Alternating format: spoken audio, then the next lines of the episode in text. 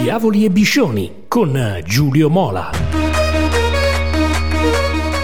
Amici sportivi, tifosi di Milan e Inter, ben ritrovati con un nuovo appuntamento di Diavoli e Biscioni. Alla fine del girone di andata della Serie A il bilancio è di una facilità disarmante.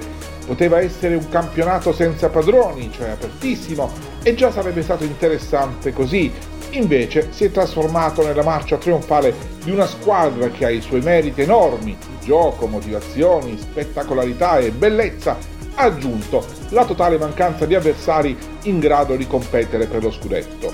Solo l'odio a Napoli dunque, sia sul piano sportivo che sul piano gestionale, e grande attesa per quello che potrebbe essere il suo terzo titolo.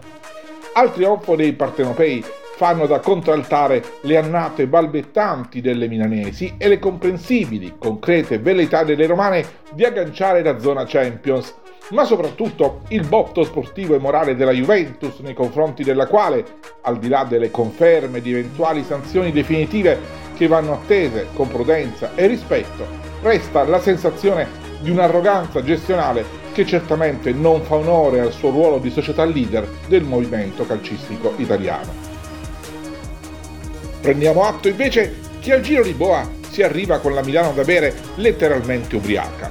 L'Inter chiude il girone di andata con una sconfitta in casa per mano dei ragazzi della Via Empoli, il Milan invece incassa un umiliante poker all'Olimpico dalla Lazio. Come dire, se Atene piange, Sparta non ride e così il Napoli allunga. Più 12 sul Milan, più 13 su Lazio, Inter e Roma, più 15 sull'Atalanta.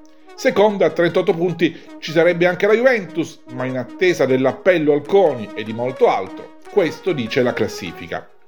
Si gioca ormai per i tre posti della zona Champions con i dovuti scongiuri dei partenopei e c'è da capirli, perché se l'appetito viene mangiando, la scaramanzia resta anche a digiuno. Classifica e gioco però sono piatti nobili e nutrienti.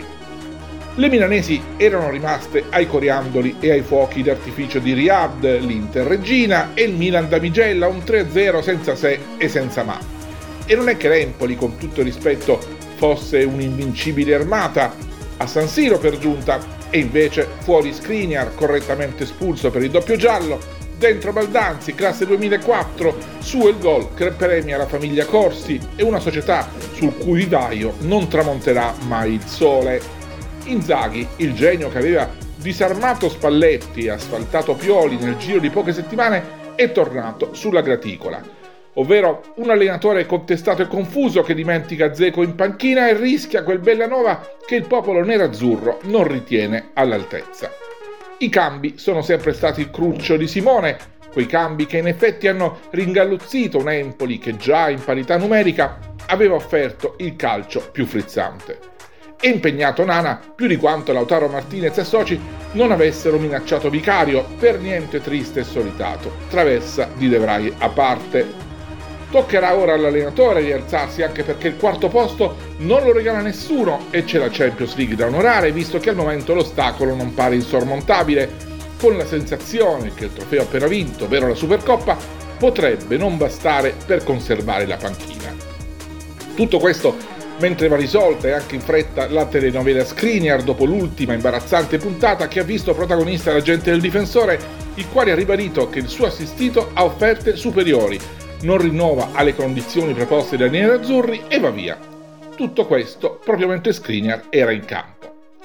Va peggio, molto peggio sulla sponda opposta dei Navigli, dalla rimonta inflittagli dalla Roma di Murigno il Milan non c'è più, sparito, eliminato in coppa da un Torino in inferiorità numerica, umiliato per un tempo a Lecce, travolto dai cugini in Arabia, demolito dalla banda di Sarri sotto i colpi di Milinkovic Savic, Zaccagni, Luis Alberto e Felipe Anderson. Uno, nessuno e centomila, sinfonia contro agonia, non c'era Teo l'Olimpico, non c'è più Leao, Iden Giroud, non si sa quando ci sarà Ibrahimovic, totem ormai parcheggiato nelle cantine della memoria. E c'era una volta la difesa, Pioli come Inzaghino, ciondola fra lo stratega dello scudetto e il buon samaritano che deve portare troppe croci, martellato anche dalla mala sorte e dai continui infortuni. In realtà l'errore più grave forse è stato aver sottovalutato i primi campanelli d'allarme, ovvero la sconfitta in casa del Torino, il pareggio a Cremona e l'autogol all'ultimo con la Fiorentina. E poi Dopo averne azzeccati un paio, Maldini e Massara hanno probabilmente sbagliato questo mercato, per quanto su Decatelair si fosse esposto in prima persona proprio il direttore dell'area tecnica. Ma forse lo stesso Maldini ha pure ragione quando dice che la stagione del Milan è nei parametri. La squadra non è costruita per vincere, bensì per ottenere un ragionevole rapporto tra costi e ricavi. Dalle colpe ai possibili colpi, così come dopo la memorabile sconfitta di Bergamo per 5-0 nel dicembre 2019 si rimediò con l'ingaggio di Ibrahimovic, adesso con le quattro sberle prese dalla Lazio che ancora bruciano si punta tutto su Zaniolo, talento ribelle ma mai esploso del tutto. Serviranno soldi, tanti soldi, e siccome è giusto dimenticare i fasti berlusconiani, non bisogna illudersi sul fatto che Cardinale ed Elliott siano disposti a spendere, magari a vuoto.